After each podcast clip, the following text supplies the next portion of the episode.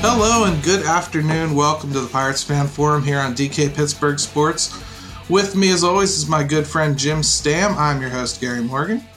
And joining us for the very first time without being live is our good friend Alex Stumpf, the beat writer for DK Pittsburgh Sports and the Pirates. How is everybody doing today? I'm Doing doing well. good, man. You, Gary, you look so different right now that uh, I feel lighter.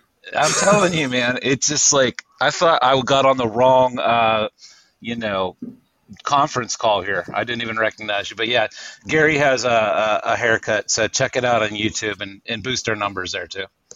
So we yes, we I, I was having this distinguished gentleman, Alex Stumpf, on who got his haircut. I felt like I needed to do it. So Alex, how are you doing? Fresh back from Bradenton? Are you enjoying the, the first cold day we've had in a week? It's uh, no, no, no. I heard there was snow coming here a couple times, so it's not the first cold day. It's just maybe one of the first. no, uh, good to be back. Good to be a lot tanner than I think I've ever been. That's a nice part about being down for spring training. You get to come back. You know, I heard about your presentable sunburned little neck on your show the other day. So. Yes, yeah. Well, that's gone now. Th- Those are the growing pains for it. You know, if I would have had the long hair still, I, I wouldn't have had that. If we would have done the show like four months ago, Gary, there would have been like 20 inches extra hair, you know, on, on the I'm sure you'll get back to it. Um, but let's let's talk a little baseball because you know that's actually refreshing right now, especially with what this show's actually turned into the last few weeks. Um, being down in Bradenton, there was a lot going on, a lot with this new training circle, and I'm sure you've seen bits and pieces of it before you got to the spring training aspect of it. Let's talk about some of those new mechanisms they're they're building in down there. I saw these darkening goggles that you know, and shortened bats for certain players. I mean, what's the methodology behind those? Have you seen any other weird things like that? I mean, I, I wrote about the machines that were, you know, there's one that's further behind home plate. There's another one that's, you know, halfway up. And not just, you know, velocity machine, it's all four pitches. So if you're Mason Martin, you could have the occlusion goggles on for a session in the cage, go out there and try to hit a 45 foot, you know, ripping slider. There. So there's a lot of, a lot of it is based on we gotta practice harder than we would actually appear in a game. That's Right. that's the most important part. If you prepare right, you're to do better in games. And you mentioned, you know, shorter bats, some fungo bats. The the goggles are the one that really fascinates me, and I think it's the one that is probably going to be taking the league by storm within like a year or two because that's just too good of a tool. Like to just read it immediately and try to read break, read spin, you know, out of the hand. If you can do that, that's an unbelievable asset to have as a hitter. If that has tangible results with someone like Mason Martin, I promise you those are just going to catch on like wildfire in the system and all of baseball. There's, Mason Martin's somebody that could use that pitch recognition, especially right. That's his big issue. So, yeah, just speaking little. of Mason Martin, I heard some reports that some teams were trying to hide their Rule Five eligibles from from scouts and journalism and whatnot. But I've seen the Pirates put out a few clips of Mason Martin and let you have an interview with him, I believe, or yeah. so. It seems like the Pirates aren't really necessarily doing that, or are they? I mean, there weren't other scouts there. Let's let's touch on that. There weren't other scouts at Pirate City, and you, I do not blame them at all for that because a lot of teams are doing that. Right. Like maybe maybe it's one thing if you want to share some TrackMan data or something, you know, just as a gentleman's agreement and make sure that you give these kids, you know, the, the best opportunity for the major leagues.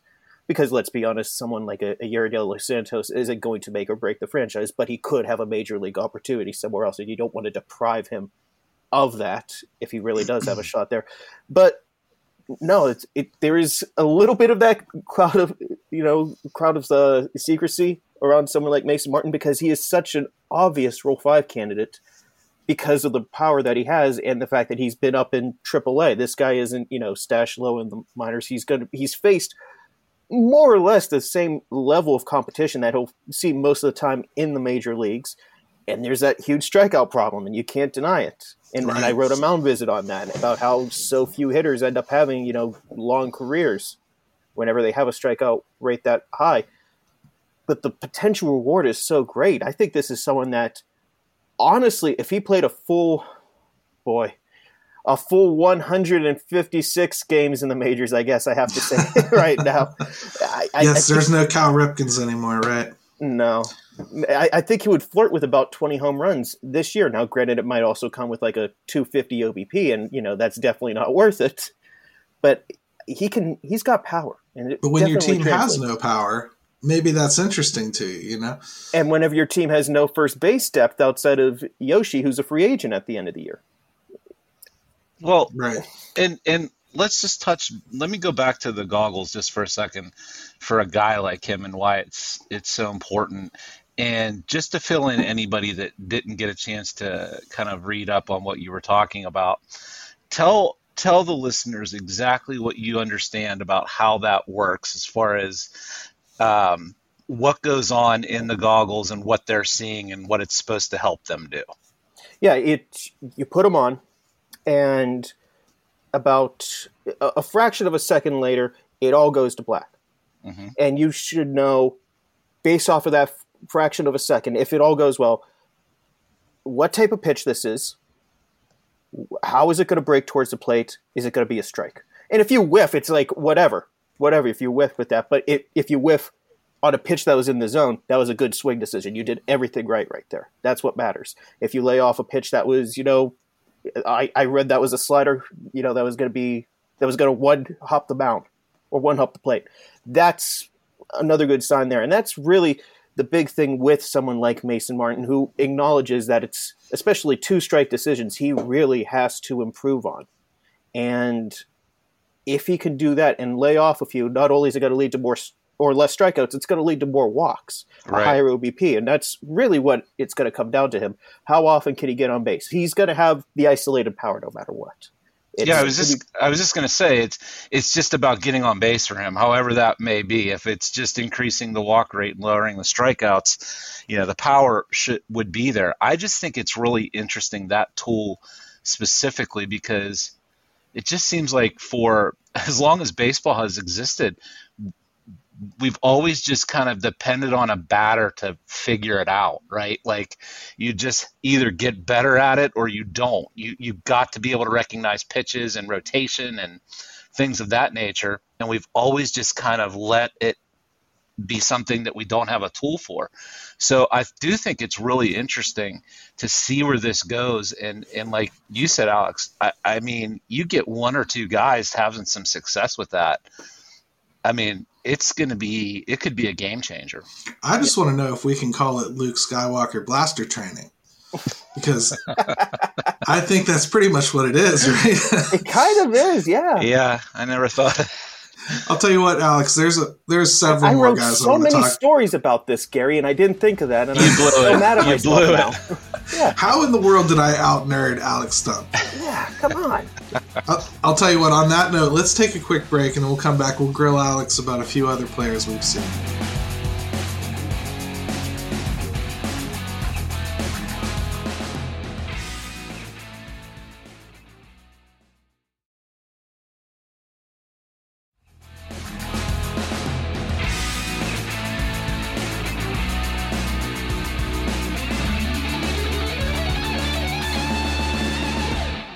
And welcome back to the Pirates Fan Forum here on DK Pittsburgh Sports Podcast Network. Uh, with us still is Alex Stumpf, and boy, we have a lot of things to talk to him about. We just got done talking about some of the crazy gadgets and touched on Mason Martin a little bit, but you were able to catch up with some other players. Who really struck you this time? I, I'm going to start off with Henry Davis. Not that, you know, any, we all know Henry Davis is going to be a very good baseball player, but it was more just seeing the respect that every single player in that camp had. And I, I put this in Friday Insider a, a week ago that Right. I don't know if he's going to be the best player on the Pirates, you know, five years from now. I am 100% convinced he is going to be the captain of that team.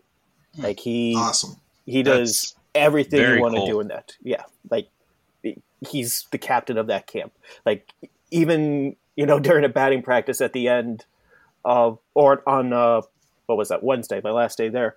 You know, there were a whole bunch of players that you know between drills they could go anywhere. They all gravitated to watch him, and they're screaming out like, "If you hit it, you can name it." And then he goes and he rips one into the gap and does a huge bat flip, and there's a huge cheer from the crowd of players. It, there's a lot of stuff like that. That's it's so he's really taking on the persona of Captain Davis. Then th- there is a reason. I maybe just, Marcelo Mayer is a slightly better baseball player or a better prospect right now. There's a reason why the Pirates picked this guy, and spending a week watching him, I can see why.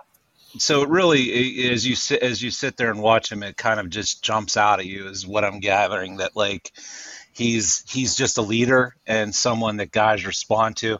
And w- what would be interesting is if you didn't know who he was, would that still jump out to you? And from what I'm gathering, it sounds like it still would be like, who is that guy? Yeah, I, I think you could have put in anyone who has even a tertiary knowledge of baseball on that Wednesday. You've seen how they would all those players were responding to that one guy, and you'd be like, okay, what's so special about that guy? Like, you, interesting. There's just so much, you know, that's around there. Um, pure stuff wise, I, this is the first time I got to see J.C. Flowers in person, and yeah, why aren't we talking about this guy? Probably I'm, because he he profiles more as a reliever, and people don't talk about that as much. That's fine. There are a lot of good. No, but that's the only reason, Alex. Yeah, that's the we only reason. We can talk about look, whatever he's he's throwing, well, ninety something early on in camp. So you have to imagine, you know, mid nineties at least. The slider looks sharp. It's filthy, right there. Yeah, that, he's he could be a. You know, people love to toss around that helium riser thing but he's a guy that like if he if he honestly like they make a conscious decision to move him into the pen, he's a guy that could be here, like and I, end I, of this year, maybe twenty twenty three. I could see yeah. either one turning out. There's definitely going to be more demand for pitchers this year, um, and then I'll say Fraizer for the other one because Matthew. I Matt Fraizer, yeah, because I had watched him on on tape in Greensboro and Atlanta, and but like my paths just never crossed that I could watch him in Altoona. When I say Atlanta, Altoona, and seeing him the first time, seeing the approach, even like how he goes between pitches in a live BP, and how you can see him recalculating in his head. Like this guy yeah. is he's a he's a big league hitter. It's funny the video the you put out. Of, prospect. I think it was you that put out a video. I think several people did the video of uh, Quinn Priester yeah, facing him. Mm-hmm. And Jim, is that what you were going to talk touch about? Yeah, I was just going to say it was fun to watch those two kind of match wits, you know, and um, I'm I'm so much. I mean, Priester, I think, look, he's he's clearly got a ways to go yet, but Fraizer's somebody that, depending on how he looks, right? I mean, maybe he's closer than than um, people realize, and we've talked about this we kind of need to get lucky with a guy here, here or there, and maybe he's that guy. So um, I, he's somebody that I want to see as much of as I possibly can from here whenever things get officially underway.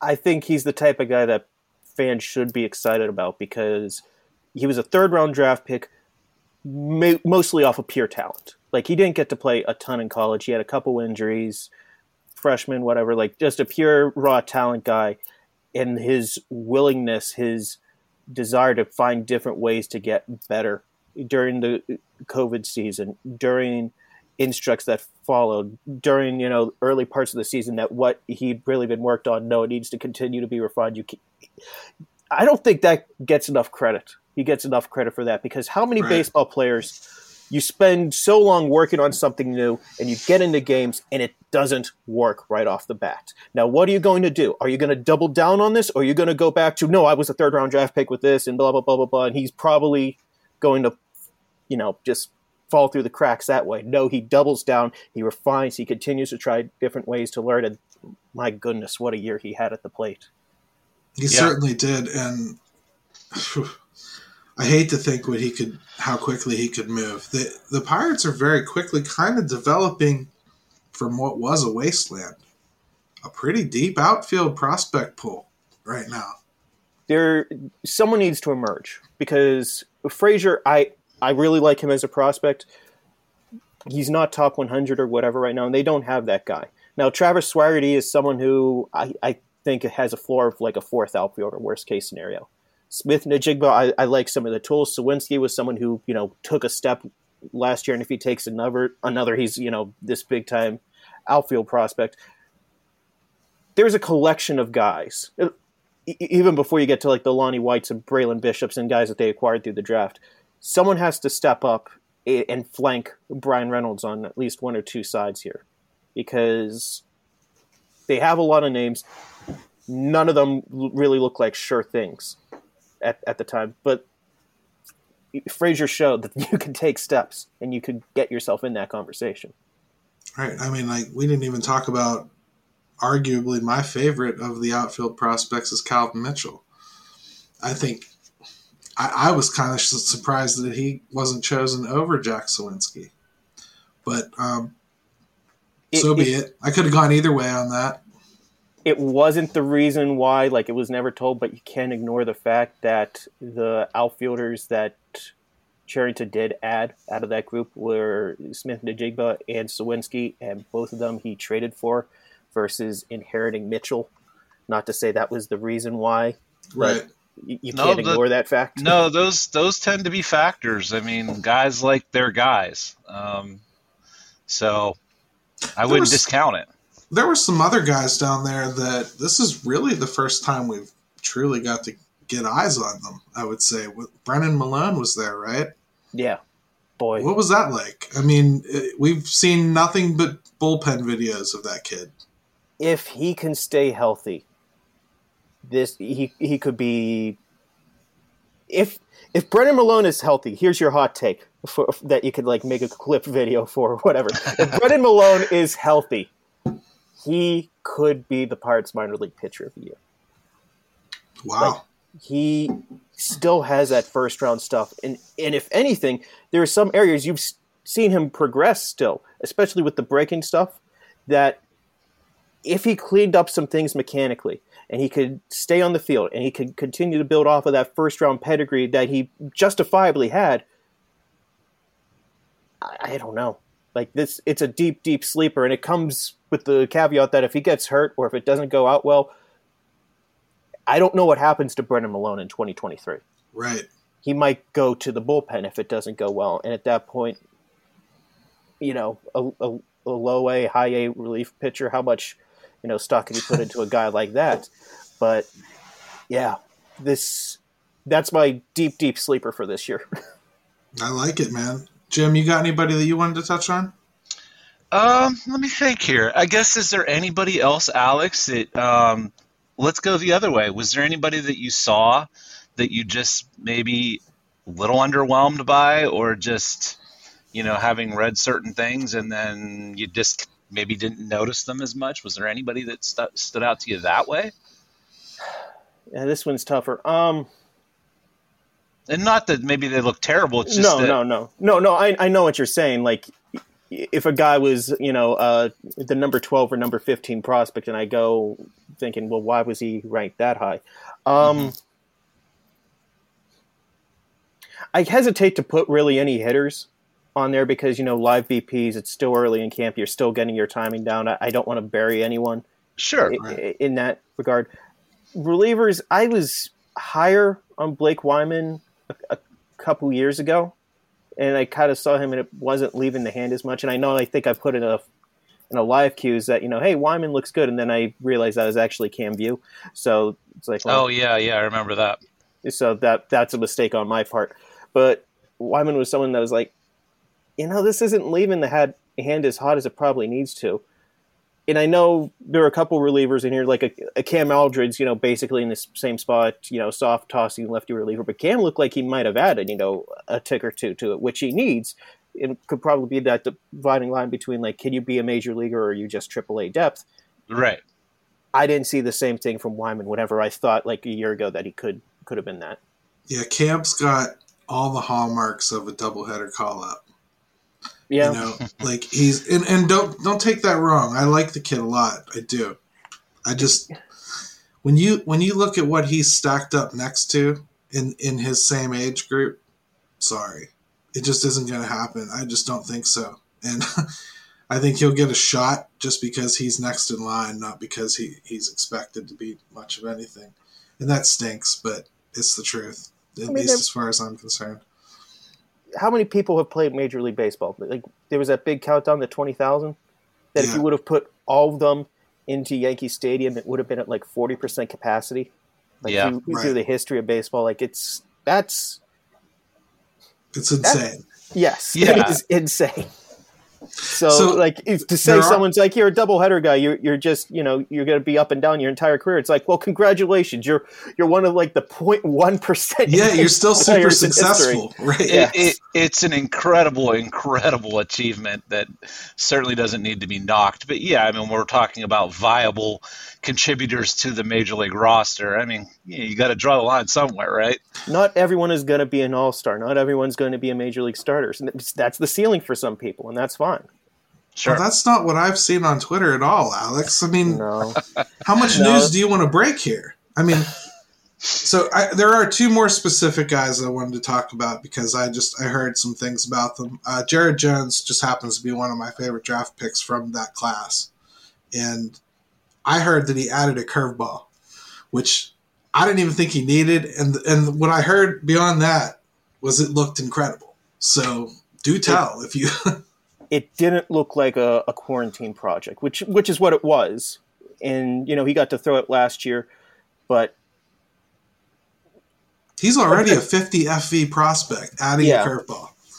Yeah, it's it's not a show me pitch of garbage, you know, just try to get a swing and miss. Like it's something that I'm convinced he's going to throw more and more in the strike zone, get more whiffs and called strikes that way. And that's my sleeper, by the way. I think he's someone who this time next year next year could be top 100 because he has such unbelievable stuff. It's just you know, yeah. it's just with every what is it with almost every single high school pitching prospect? It's control and the changeup. Right. And because you don't throw the changeup in high school because you don't want to give, you know, some scrub hitter a, a, chance to face a slower fastball. so of course it never gets developed outside of, you know, perfect game or whatever. And then control you just grow into that. So he's the prototypical big, big armed prep pitcher that I with that curveball, he now has two really high spin breaking offerings that just move right. that can break in different directions. There's just a lot of different tools with him. I guess that's the big thing with the curveball. It's not a slurve, it's a curve. And that's important right. whenever you have that slider already in your back pocket. That's that's well, what I felt was really cool about it too. So, Jim, what'd you I mean, say? I, no, I was just going to say is I think he's already. I mean, does that give him four pitches now that he's that yeah. he's comfortable or hopefully comfortable with throwing? Um, you know, he's got the velocity. I worry a little bit about him size wise. He's not overly, uh, you know, he's not a huge guy. And uh, we talked about you talk about control and things that what we hear about younger pitchers, and obviously, can his arm is his arm going to hold up? So that would be the only other concern. Is but that's, that's everybody that throws a baseball, right? That that's yeah. a concern with a lot of guys and and I and I hear the size stuff, and he's not a little dude. like I feel he's like not. that gets a, he's like six one, six two, which puts him what like in the seventieth percentile in height. you know, it's like oh yeah. man, look at look at the short guy. Uh, Maybe just a little. You'd like a little more. Uh, no, no, you filled outness from him, I think. But other than that, three more yeah. inches, and we'd be calling him lanky and worried he's Tyler Glasnow. That's, that's so. in all sincerity, too, yeah. there's just absolutely no perfect height or anything, but I hear you because everybody said the same, same stuff about Leiter at the draft last year. Oh, you can't draft Jack Leiter; he's too short. I mean, I heard that a hundred times. Like Leiter also didn't have the advantage of a full college season, and whenever he, he I don't want to say dove off, but he definitely didn't finish the way he started. And whenever you have the size, and then it's oh, okay, that it just snowballs on you. Jared well, Jones hasn't had that problem. Well, what's great is uh, we can talk about who is it, Druw Jones now, who's now we're, we're getting to the consensus oh, yeah, number, the number consensus one number right, one yeah. pick, right? Just like Rocker was, yeah, just like Kumar Rocker was, and I'm just glad we're in that season of where things are that we already know who's going to be number one, even though we know that's probably not how it's going to work out. Another month, people will be talking about will there be a draft. So let's just leave it go. And uh, I promised Alex I was going to keep him out of that today. So, all right. Um, yeah, I'm not even going to bother you about Eddy Yean. I think that he's too far away for anybody to bother trying to pretend they know what he's going to be. But Carmen Mlodzinski, one other one. He's he's a dog. He's not going to start in AAA, correct? I mean, that, that no, I know no, he no, made that, it, but no, that was just end of the year. AAA needed a starter. Greensboro's season was done. It was a chance for him just to get another start. Right. I just I'm seeing Yeah. people accelerate his timeline based on that that quick No. call up, and I just wanted to kind of get you to clear it up as a professional. No, double A, and you know, I, I wouldn't be shocked if he finishes in triple A if the Curves don't make the playoffs, Right. or maybe he even pulls an Omar Cruz that he goes up for a little bit. But no, he's going to start in, in Altoona. Interesting g- guy. Uh, with sinker slider coming in, now we're seeing a lot more four seamer out of him. So it's definitely a different pitch profile. It's you know trying to learn who he is, how to manage himself, how to not kill yourself in the work in the weight room, and you know just with a bunch of work, you know manage yourself better in those regards. That's something that he's working on trying to improve. Kind of a you know work smarter, not harder in some If way. I'm correct, last year was his first healthy season that he's ever played. he, he did have the shoulder strain though. Okay. And so And how, he was he out for the- a few weeks with that, right? Yeah, which is why he went to the Arizona Fall League. So he ended up pitching like a you know a full season's worth. You know what whatever that would be, probably like twenty five ish starts. Yeah. That's going to be the real bugaboo with him. though. yeah, and, and it's something that he didn't start really or pitch really until he was a senior in high school. So he Right. It, is going to be the very baseball word bugaboo. I can't think of anything better than that. Um, that's just how it's going to go until he does have that actual full healthy season. He feels like he's trending in the right direction. There's some good stuff. He has the stuff to be a major league starter, and if, Yeah, if not a starter, hear. if not a starter, a good reliever. Like he's going to be a major league pitcher at some point. We will see him at PNC Park. It's how does he continue to manage himself? Can he knock off the injury bug and and learn more about his body? Let's hope so.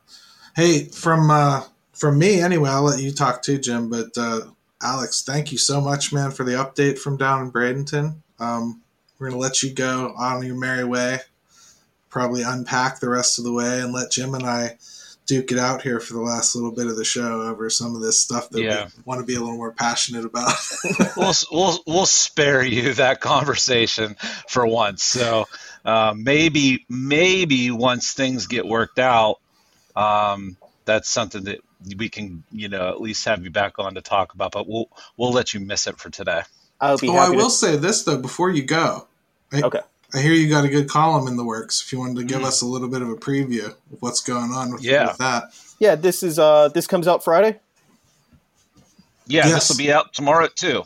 All right, so you could read it on the site now. Actually, uh, Dewey Robinson, the Rays pitching guru, who really gave some good insight on how you go about you know pitcher development. And a lot of teams, whenever he was a free agent, they wanted him. They wanted the playbook.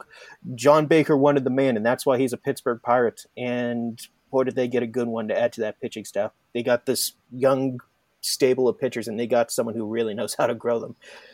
Take a That's look at what happened in Tampa over the last decade. A lot of that was him. I'm super excited to read it. And Yeah, uh, man, that sounds great. Why have has Tampa been any good? I I must have missed it. So Yeah, they've been all right. they've been good, Jim. They just haven't done it the right way. oh well then. Oh, sorry, Alex. I, I keep doing it. See why you got to get out of here? How do I log off? Thanks again, man. Uh, let's take another quick break.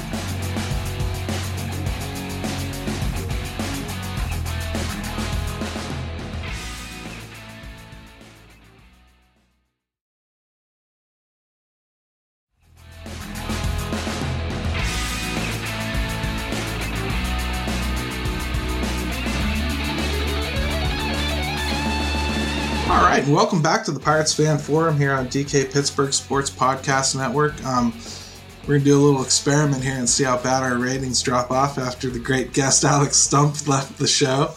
Um, and uh, we'll call this the dark side of the Pirates Fan Forum today because Jim and I are going to unload on this whole CBA thing a little bit now. I think, um, boy, it's it's fair to say both sides screwed the pooch here. I think. I don't think either side had any kind of a willingness to really understand what the, where the other one was coming from. I actually think the player's money ask was reasonable, if that makes any sense at all.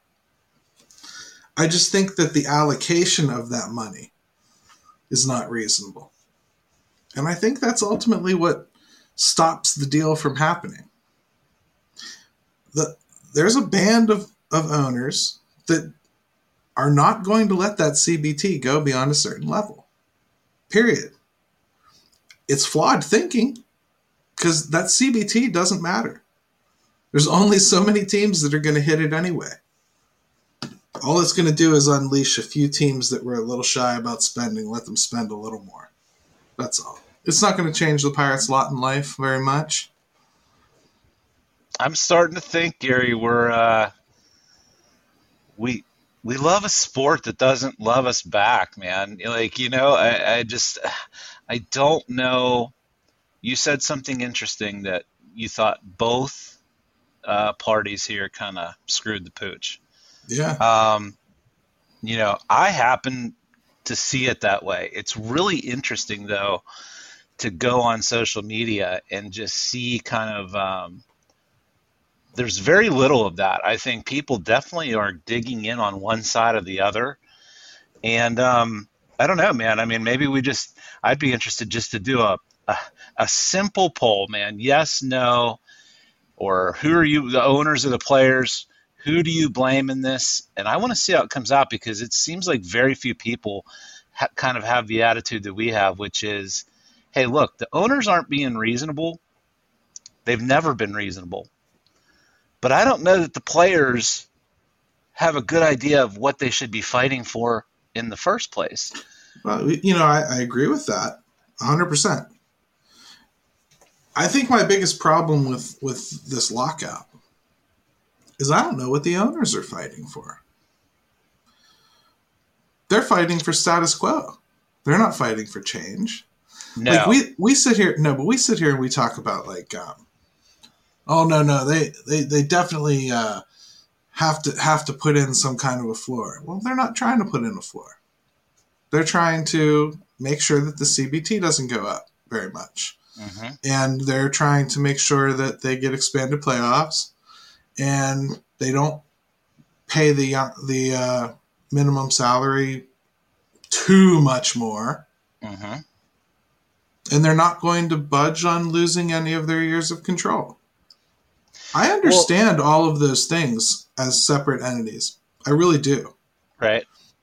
My problem is, again, I think what MLB players are asking for is reasonable.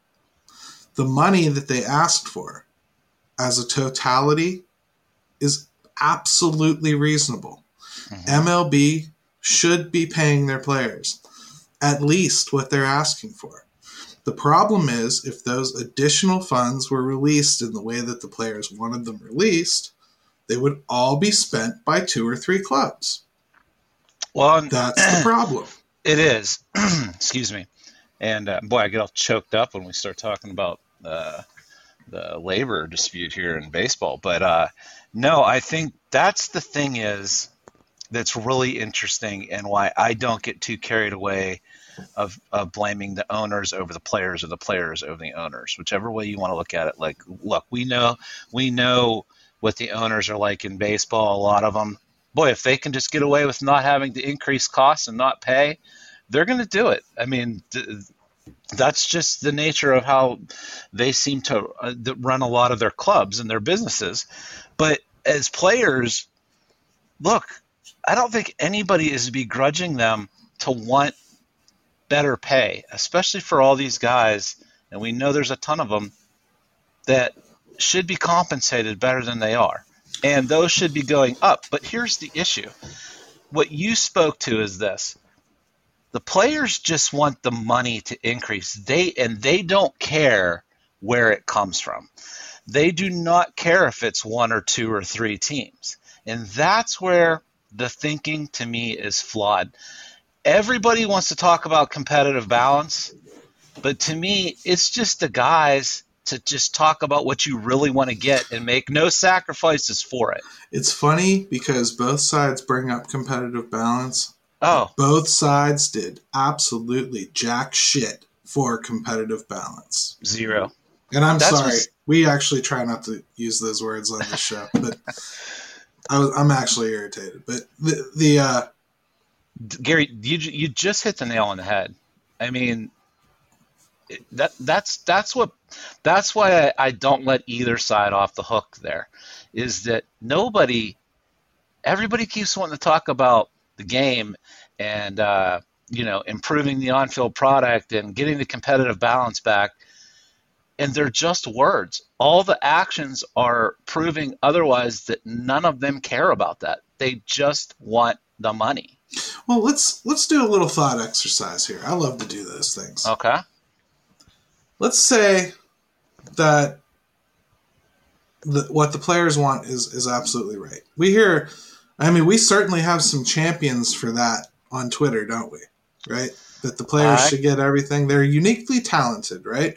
There's I nothing unique think of a about the league they play in. They're uniquely talented. Um, 105 million for you know a pool of players, you know that are young. Increase salaries. Let's go all the way up to what they really wanted, like 800,000, right? Let's just give them everything they wanted. CBT up around 250. Actually, they probably just wouldn't have a CBT, would they? There'd be Yeah, no but- restrictions on But let's just say that there's, yeah, 250. okay, let's say that all of those wants from the players. Actually, that's the way to do it. The last night of negotiations, the morning of Tuesday morning. Everything the players wanted on their last proposal gets pushed through. The owners sign it. We're playing baseball. As a Pirates fan, how livid are you with Bob Nutting for voting for that and letting it go through? How livid am I? Or just in general, the, fan. the fan base? Like Um, let's like next year when they when they say, "Oh, we can't we Mhm. can't pay as much as as the Dodgers." I'll tell you what I do in my head. I go, "Well, Bob, maybe you should have voted against that last year instead of ratifying it." Now, if you if you find that they unanimously ratified it, which they would, what would you have to say about Bob Nutting? Did he do his job? Did he defend his franchise? No. I mean, I don't know that I'd be upset about it, only because I'm past that point with a lot of baseball that uh, I would be, you know, angry or furious over it. It would just make me feel more disenfranchised about the process in general. Um, and kind of, um, it would make a, whether it's fair or not, I tend to believe it is fair, but make a point for a lot of people that Bob Nutting's a pushover and he's not really interested in doing anything but lining his pockets. So, which you know I'll still say can exist along with uh, everything else we said. He can be a miser and he cannot be spending as much as he should. He's not. mhm. He's not. In fact, a lot of the stuff that hit the fan this time probably doesn't hit the fan if there's not teams underspending on purpose. They could spend a little more than they are. Unfortunately, nobody knows that actual number. So, and and and I do think this needs to be said, at least from my end, is it. Look, Bob Nutting and the Pirates are are a big part of the problem with how things are viewed in Major League Baseball, and I get that. And I am slightly uncomfortable with letting the Pirates kind of be the poster child for what needs to change in baseball and why. Um, I'd rather see another team or two out there organization wise that kind of fits why the changes are needed more. It makes me a little uncomfortable that uh, a team and an organization that probably hasn't done as much as they could have, and, and we know that, is at the forefront of it. At least here in Pittsburgh, it is. I don't know on a national level, but they sure seem to be. Um, I mean, they were trending the other day on Twitter nationally. So we, we, we seem to get a lot of that publicity. They're trending because they're the easiest example and most extreme example. But I wish they weren't because I'm not exactly okay, comfortable but- with it. Okay, but I wish that we could show a picture of a protest of anything and not show the one jackass that's doing something horrible, you know, in that in the crowd and make that representative of everybody. That's I mean, this is what happens in in, social media. I'm sorry. The Pirates are the, are the poster child for it. They shouldn't be, but they're banded together with 10 to 11 other teams. And that's the point too. You're talking year. about Arizona. They've spent big before. Remember when they went and got Randy Johnson and Curt Schilling and come Mhm. I, they they went and did some yeah, they some work. uh, Luis Gonzalez they brought in. I mean, they, Right. they I mean, they yeah, spent I mean- look, I know it doesn't mean a lot. It doesn't change anything. Um, but I think when we get people kind of kind of parachuting in on the um, argument or our discussions, and they tend to think that uh, you know we're using the pirates as the example. We use them because they're here. Um, they're probably we use them because the only reason anybody we're talking to cares about it is because of them. Right, but it doesn't mean we don't acknowledge the fact that uh, they're not exactly the best example of you know why things probably need to change and and, and change on a pretty significant level. Yeah. But uh, Rob Manfred finally said something out loud too that I think, you know, nobody wanted to say out loud for the longest time. I mean, here's his exact quote. We have a payroll disparity problem. He's talking about the CBT here. Um, Yep. To weaken the only mechanism in the agreement that is designed to promote some semblance of competitive balance is something that I don't think the club group is willing to do. Now, when he talks about club group, I mean the Pirates are part of that. Let's not Sure. pretend they're not. They they are. They're part of that group that is pushing back against that CBT. I've heard that exact number is two two twenty that they don't want it to go above, and I've heard that the players have to have it at least two thirty. So there's a problem there, but it doesn't seem insurmountable. Um, I, to me, though, I'm glad to hear him acknowledge that, that it's a problem. But the CBT has not and will not ever solve this problem on its own. No, And as much as the players don't want it, and I don't care what you call it, I just wrote a whole piece the other day.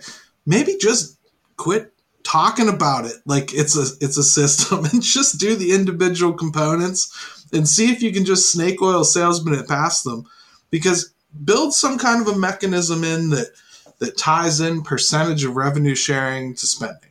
Something like that that, that gives these owners some kind of an accountability for how much they can and should spend. Because if you don't all you're doing is adding a few million dollars to the top that well intentioned owners who you just sat here and told me you didn't trust are going to spend more are money. gonna are gonna be the ones that can spend it. Yeah, that's the interesting thing about this is is that you've got owners. The players don't trust the owners, rightly so. The players uh, need to see um, some concessions made by those owners. I, I'm not arguing that, but you're also deal okay. But you also know they can't be trusted, right? You can't. You can't. They can't trust the owners. So why wouldn't you put in a, a system and a mechanism that would take that out of their hands and force them to adhere to things, even if it made you feel like you had to give up a little bit to get it for in the long run getting more. What that's what I understand. If you don't trust the people that ever do the right thing, then you got to put some rules and parameters in place. Right. And when the owners proposed it, let's not lie. They lowered the cap and, and stiffened the penalties on it so that it was essentially a hard cap. They proposed a cap system. They did. They left the revenue sharing figures where they were. That's why the cap went down where it did. Yep. So they're lifting their skirt and they're telling you $100 million is what we feel we give them enough in revenue sharing to spend comfortably. That's what they're telling you. I think they're probably short changing that a little bit. I think they probably could get up to 150 pretty easily. I think if you're talking about universal across the board, even in a bad year, I think every team is capable of 150. Maybe I'm wrong. I don't have the numbers in front of me. There's a way to do this, is my point.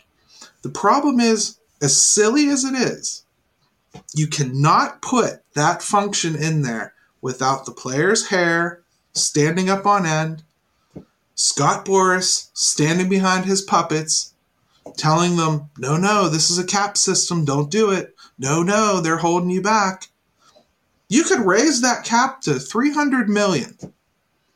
You have to put some kind of a, a bare minimum in, or I don't expect it to ever get better. And it's not even about competitive balance. It's about should every team be paying or investing a certain amount in payroll? Yes, they should. A new owner would come into this market and do the exact same thing. It would not be much more. I'm sorry to tell you that. Baseball it, itself has a problem. It's not just this damn owner. Yeah, and if and even if it were to change, it would be short lived um, you know, in short spurts with is what we see with some teams. And I mean, let's just let's just for look, man. You know, I'm tired of hearing about people argue about parity and how and uh, you know people throw out all these these numbers and they frame it the way they want to. And um, how about we just worry about giving everybody an evil level playing field? And then How about we happens, worry about what we claim to worry about? We worry about the players getting this bigger pool of money.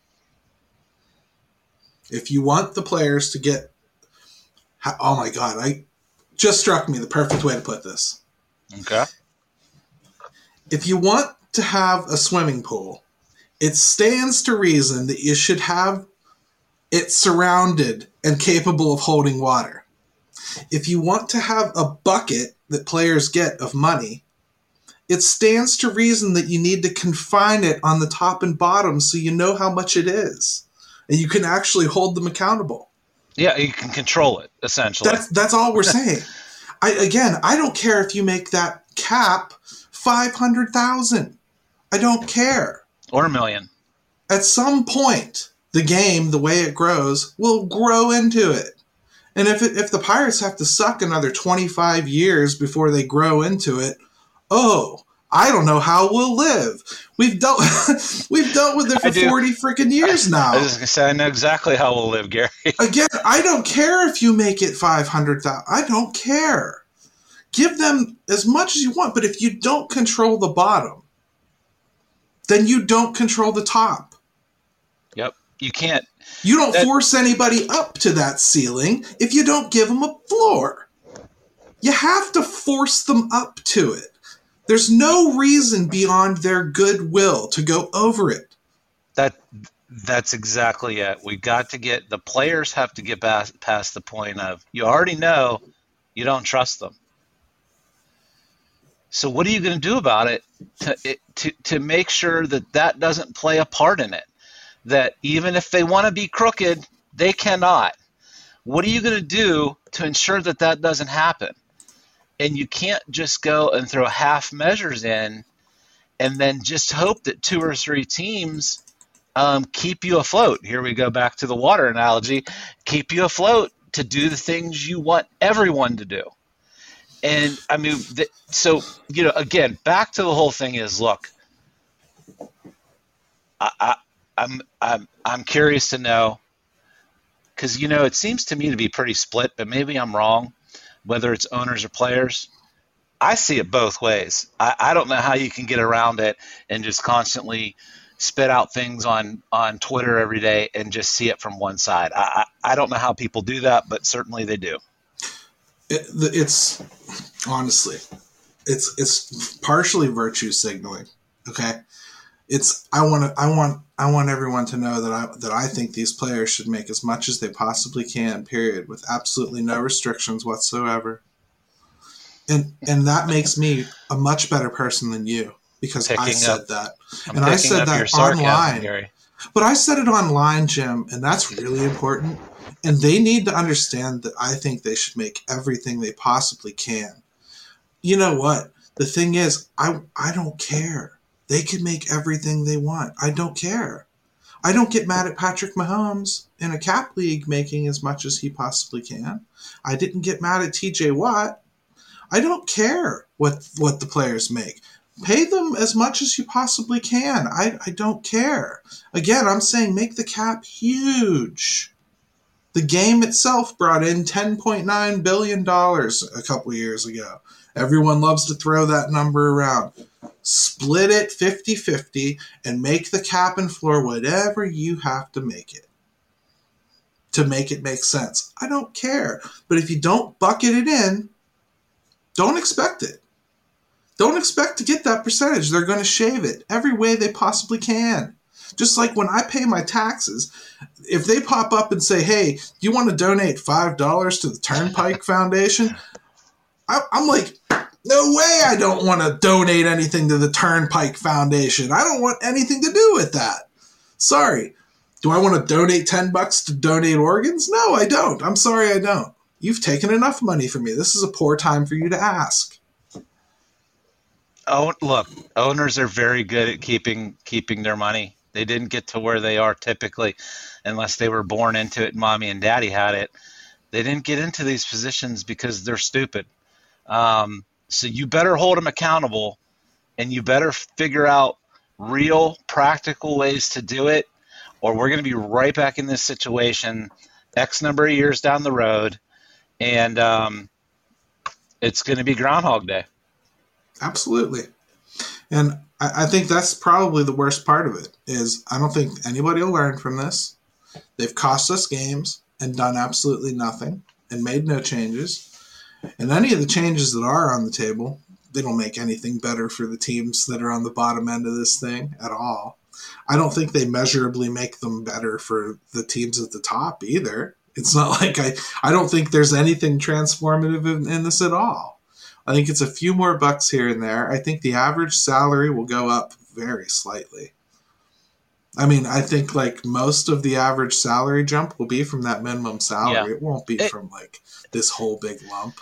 And if anything, that's probably the shame of it is is that once again it seems like the the the, the players who are aren't in a great position tend to get shortchanged.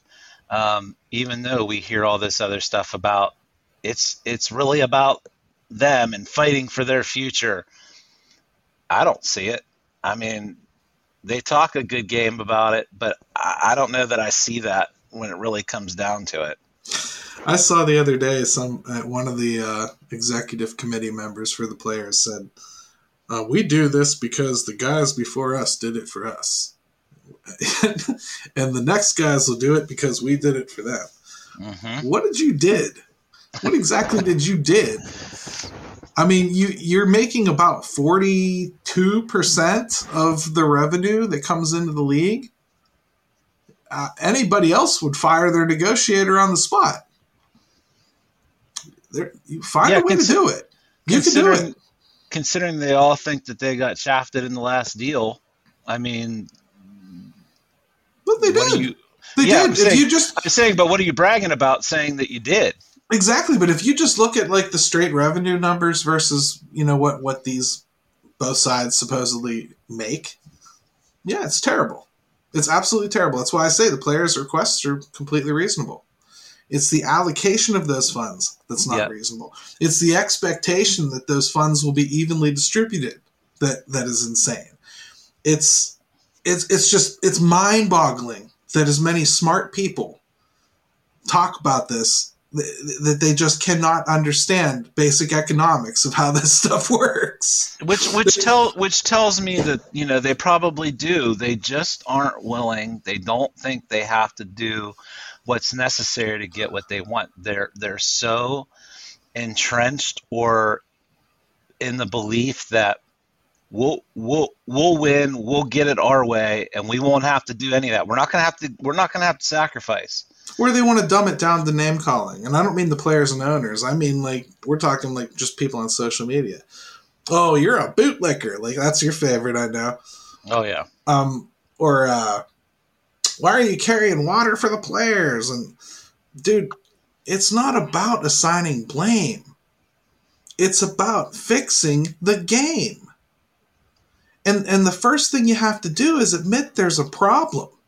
I think that's one thing right there that we can all agree on right away. There's a damn problem. It's And not heard- good on the top. It's not good on the bottom. It's not fair for the middle veterans. It's bad system. It's a bad system. Fix it. Instead of sitting there and bitching about moving up and down ten million dollars or fix this game. Yeah, I mean, we, we I even posted something about when they were talking about the draft penalties and what they came up with for that. It was so it was so cartoonishly convoluted, Gary. Like it looked like um, a calculus problem. I, I, I- just laughed out loud when I saw it. I'm like, how much more complicated can we make this? And this is just one little thing. Instead of just getting to the core issues, they'll they'll literally move mountains to try to avoid it. And uh, I just, I, if anybody saw that, and maybe I'll repost it, but It it, was was, just hilarious. Yeah. It was hilarious. It was. It's basically like, um, you know, uh, Moneyball when when they finally bring in the spreadsheet geek, right? And all the baseball people are looking at him like, you know. but he loves that stuff, and that's how he sees the game in a spreadsheet like that. That- That's that's what that proposal was. It was a big math problem.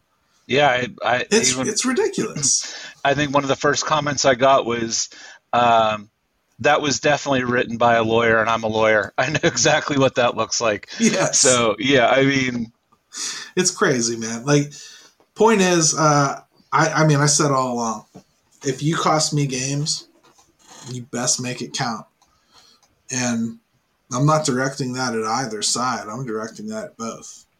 I want change. I want change to the game. I want the players paid fairly. I want every team to have a chance to be successful. And and to me, they they go hand in hand. I think you'd have a much more competitive league if they would just allow it to be balanced out. It starts by right away admitting that players have been underpaid. That's a pro- that's a problem that I think a lot of cap people, which you and I are definitely considered, mhm. um, that's a problem a lot of cap people have is they don't want to admit that. Well, you got to admit there's a problem. There's a problem. Those players are not getting paid what they should be getting paid. They're not. There's a reason they're so resentful. The problem is, I'm watching them actively stab themselves in the foot year over year. They could have fixed this problem forever ago. And the power is still with all of them to fix this problem. Just get the word salary cap out of your mouth and go about the business of convoluted creating the whole thing. I'm sorry. That's what has to happen. Go in a serpentine way and hope that they don't catch on to what you're doing and slowly build in the little pieces and bits until you finally create something that actually constricts everybody into doing what they're supposed to do. And I'm sorry, I'm never ever going to believe that 30 owners are all going to do the right thing. Just not.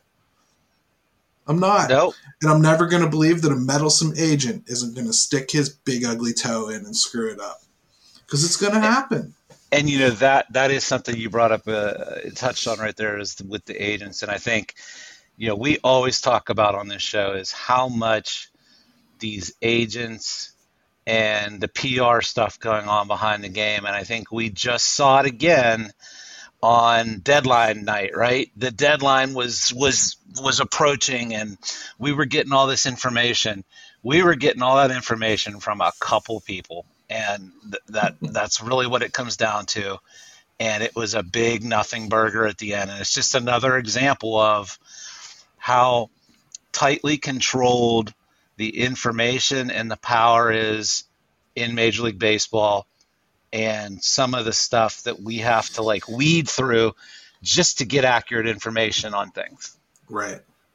Regardless, hey, we're going to have a lot more time to talk about this. I think that's enough for this week. But um, first, thanks again to Alex Stumpf. Really, really great talking actual baseball. It was, man. With Those him nuggets. for the first half of the show. Good nuggets out of that, right? that was. I'm really looking forward to reading his piece too. So make sure you check that out if you haven't already by the time this show posts. But uh, Jim, how do people get a hold of you, brother? Yeah, it's uh, all Twitter all the time. You know me, Pittsburgh. Uh, it is at JimStam22 or for the city underscore 412. And um, yeah, it's uh, it was a good talk today, and I really appreciate Alex coming on. Yeah, it was good stuff. And uh, Jim, welcome back to Pittsburgh. We Thanks, man. Yeah, I got some got some good pizza going this week, and, It's the first uh, thing you did is hit up the za. I saw. Yeah. I and did. then and then Mitchell starts a list today where everybody's hating on all the pizzas in Pittsburgh and oh my god, that was a destructive thread too, wasn't it? it was. But uh, it was good to see you, man, and uh, good to talk about some of this stuff. It's been definitely hard to, to deal with, especially just feeling like the they're not going to get anywhere, and that and that's what sucks. I feel like we'll get the game back, but I don't. I certainly don't feel like it's going to be fixed, and that just distresses me. It's a bummer, that's for sure. But maybe who knows? Maybe they'll get some movement this week, and if nothing else, can we at least get the game back in some expanded playoffs? Because I'll I'll take any bone at this point because I think that's what we're going to have to deal with.